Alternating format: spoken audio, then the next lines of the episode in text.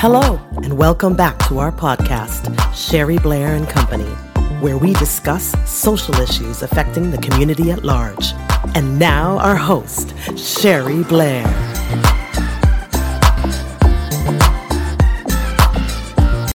Guide your life with grace and gratitude, day 14.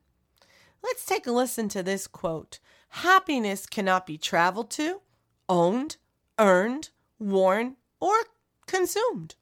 Happiness is the spiritual experience of living every minute with love, grace, and gratitude.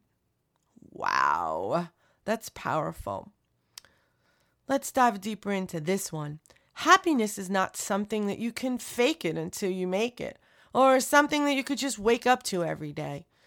There are going to be days when you feel far from happy.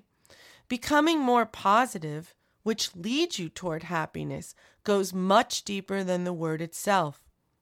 It is a lifestyle change, and you need to be in the practice of living it. The truth is, every moment you have a choice.